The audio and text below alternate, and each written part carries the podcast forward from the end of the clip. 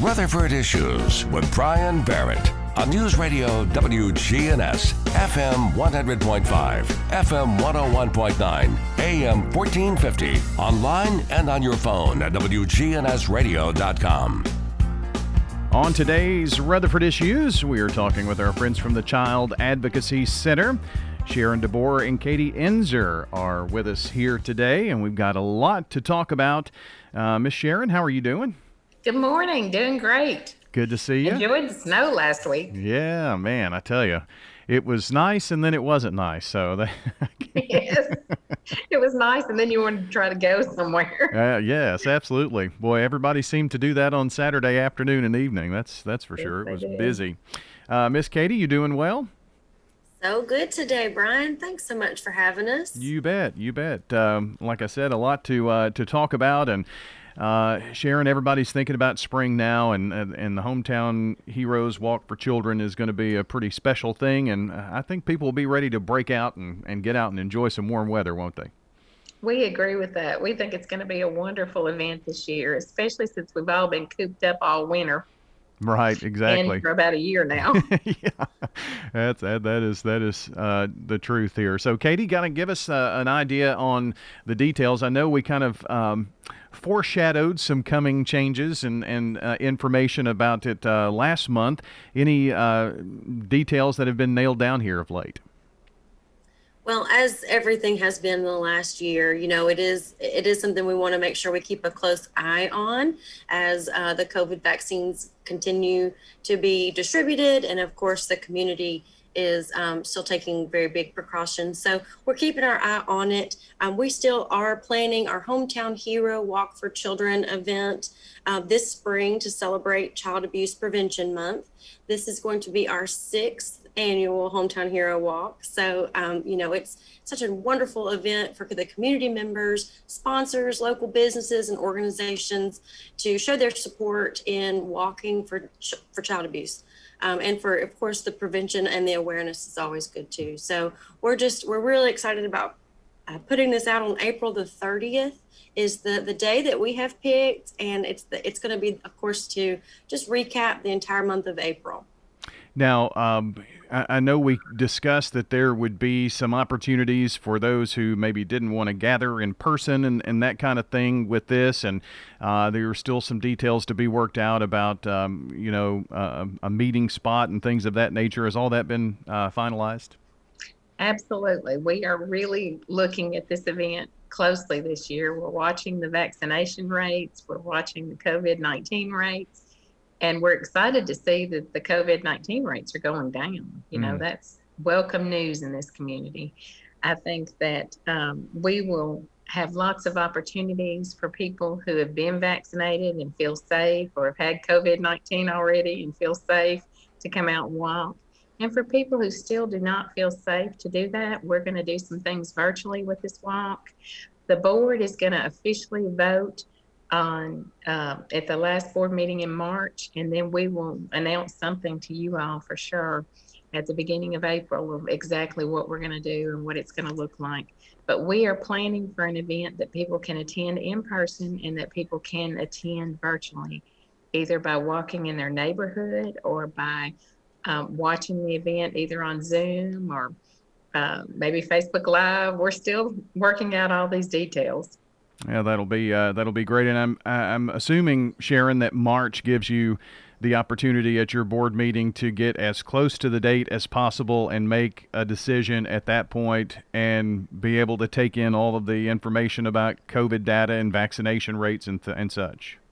Absolutely. And April is Child Abuse Prevention Month. So we really didn't want to move this event out of April because of the significance to us. All right. Uh, Sharon DeBoer, Katie Enzer joining us today. Hometown Heroes Walk for Children, kind of uh, uh, our subject matter to talk about here today. And uh, Katie, I know that this event is uh, one that we still have the opportunity for folks to uh, participate in in terms of sponsorships and things too, right? Yes, absolutely. Um, we have been lucky to have a David Price Foundation, um, Project One Four, who's been our presenting sponsor for the last six years. They have already committed and We are just so thankful to have them on board again this year. Um, we're still looking for quite a few opportunities that are still available. Um, and you'll have until um, at least April 16th, which is when we're cutting off the uh, the deadline to make sure we can get all of your event logos or any of your businesses um, that you'd like to have listed in all of our media. You know, we'd like to go ahead and have those in, and you know, there's just so many opportunities now since we're doing a lot more virtually that we can get the word out of our great sponsors. You know, the I, I have a feeling, and, and Katie, you kind of deal with this uh, all the time, but these um, hybrid models of events, you know, after we get past all this COVID, it still offers an opportunity to reach an audience that may not have the ability to come out during that time or, or leave work during that time, but can watch virtually. I, I think some of this is probably going to stay around for a while. We're hoping that it does because I think there are people who would like to participate that maybe don't want to come down to downtown and walk to the Child Advocacy Center, but might walk in their neighborhood or might support the event by watching it at their desk at lunchtime. Mm-hmm. So we're hoping some of this stays. Uh, Project One Four and uh, a David Price Foundation has has been with you for many years. I don't maybe since the beginning. I don't know, Sharon. Can you uh, elaborate? Yes, they've been that? with us since the duck race. They've been very supportive. I, I think their mission is to make our community a better place for children and youth, and they really go above and beyond trying to do that. And his parents are just outstanding people that are just wonderful to work with. Um, let's see. Um, wanted to ask too about um, Katie. I know that T-shirts are, are off. They're kind of the uh, the big thing during this event. Everybody wants one of those cool T-shirts. Uh, you still doing those this year? Yes, Brian, we certainly are. And you can pre order those on our website um, at cacrutherford.org in the events page. Um, and you can just go online or on our Facebook page. We have an event page uh, there. You can click and go ahead and sign in your t shirt, and, and um, we can go ahead and put you on, on the the logo. We have we can go ahead and put that in there for you. So we're we're really excited to be able to have this again register online um, thing that we haven't had in the past. So it's becoming a little bit easier for everybody. Yeah, the the online stuff is is uh, working out pretty good there as well. Sharon, I did want to talk with you about this. Um, because you've been around since the beginning, and uh, in terms of the uh, the hometown heroes walk for children, and it's Katie mentioned it's the sixth annual uh, event. So, how did it start? I mean, why a walk? Why a walk for children? I understand April and, and the reasoning for that, but how did all that get started? It started when Andrea Conte was the first lady of Tennessee, and she did Andrea Walks for Tennessee's Children, and she walked from Memphis to Bristol. She walked across the entire state of Tennessee, and she was a big supporter of children, particularly child abuse victims. And I think that she really got the word out in the state about the plight of children who are being physically and sexually abused. And she did that by hosting the walk. And I think, I guess we hosted it for five or six years. It was a wonderful event. Well, then we started doing the duck race, and we loved racing those ducks. That was so much fun. Uh, but when we decided to stop racing ducks, then we said, what are we going to do? And we had just really enjoyed that walk. It was such a nice afternoon, you know, to get out and the Child Protective Investigative Team members come and walk, and the community and all of our supporters come out and walk. And it was just such a fun event. And we decided to do it again. And so this time, what we wanted to do was not only honor children who are being victimized, children, um, adults who are survivors of abuse. We also wanted to honor all of the hometown heroes that every day work their hearts out on behalf of children in this community. And so we honor them every year with the Hometown Hero Awards. And we're in the process of talking right now about who the hometown heroes should be this year. But we usually have, you know, somewhere between four and six hometown heroes that we recognize. Oh, well, that's awesome. Yeah. Uh, I, I, since last year and, and trying to remember pre-COVID and what how things worked, I, would forgotten about those awards. But that's that's a, uh, an awesome opportunity to uh, to recognize folks who have done so much here in our community about that. I remember those uh, Andrea Walks uh, events, and you all just kind of joined in with that, and Mm-hmm. um, so it, it's kind of neat to see that legacy continuing along here, even so many years later after uh, Phil Bredesen's uh, um, not no longer in office and things of that nature. So, and of course, his wife was the first lady of Tennessee. Uh, Sharon DeBoer, Katie Enzer joining us here from the Child Advocacy Center today, and uh, again the uh, the walk April 30th, and more details coming. But uh, right now, Katie, what would be the call to action for folks?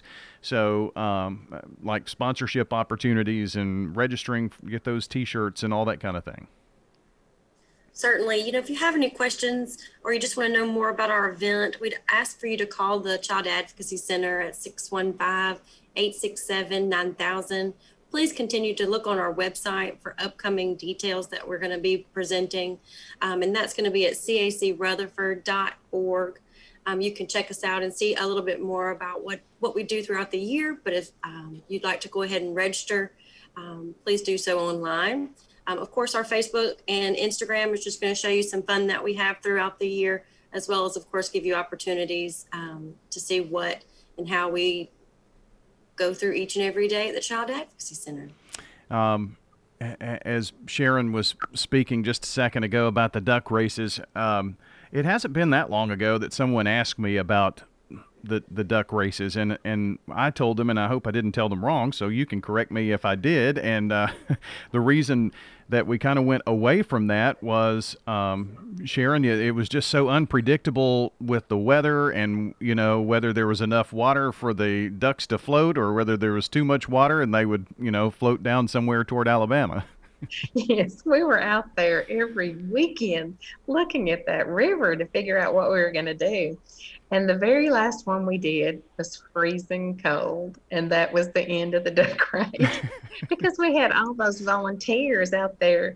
Um, the last year we were in the swimming pool at uh, Sportscom, but we had all those volunteers freezing out there in the water. And we just decided that was it. Mm-hmm. We also had a wonderful volunteer, Kristen Demas, who spearheaded that event. And she rolled off the board that year. And we didn't feel like we could do it without her because she was such a dynamo.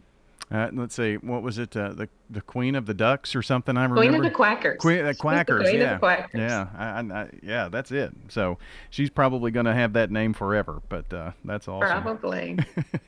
she Well, was fabulous yeah, at it. Yeah, and uh, you, you know the, the events do change and all, but I, I remember one year that um, the, the the river was so dry, it, it, you couldn't really float them. You know, It So- was terrible. That's what I think that was the year that we switched to the swimming pool because we knew the sports com swimming pool would always have water. So the ducks that year went down the slide at the swimming pool, but that meant all those crates of ducks had to be carted up to the top of the swimming pool oh, slide. wow, yeah. So that was tough too on volunteers.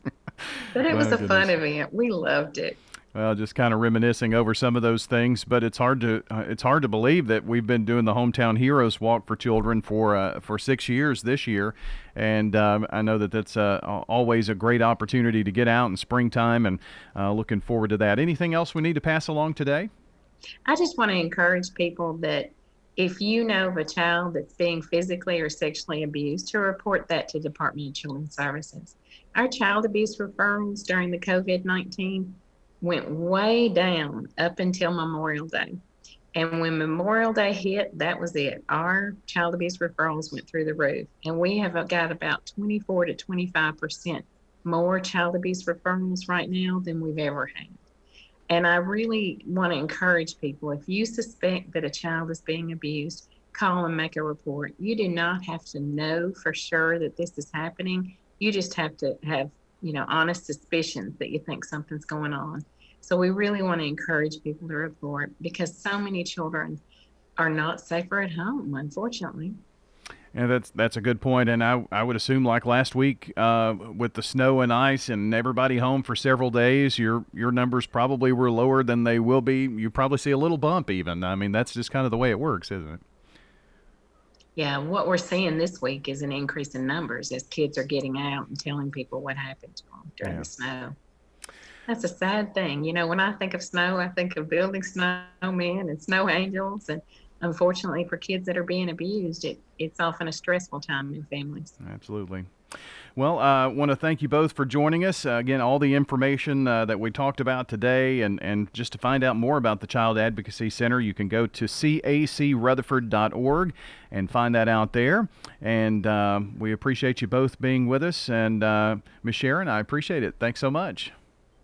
We appreciate WGNS and that you're a community supporter with us in this event this year. We really appreciate your support. Absolutely. Katie, hope you have a, a great day, and we'll see you at a basketball game here real soon, I'm su- assuming.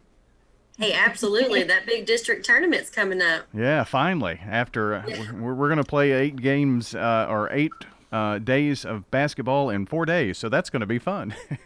wow. Oh, it's it's all the time. I'm so excited to see you all the time too. Yeah, well, good, uh, good to be back at it here this week, and uh, I appreciate you both. Thanks so much. Y'all have a great day. Thank you. Have a great rest of the day. That's uh, Katie Enzer joining us, along with uh, Sharon DeBoer from the Child Advocacy Center here on News Radio WGNS. And that's going to do it for our program today. Want to thank you so very much for being a part of it. And we will see you back here next time here on News Radio WGNS. This is a paid legal ad.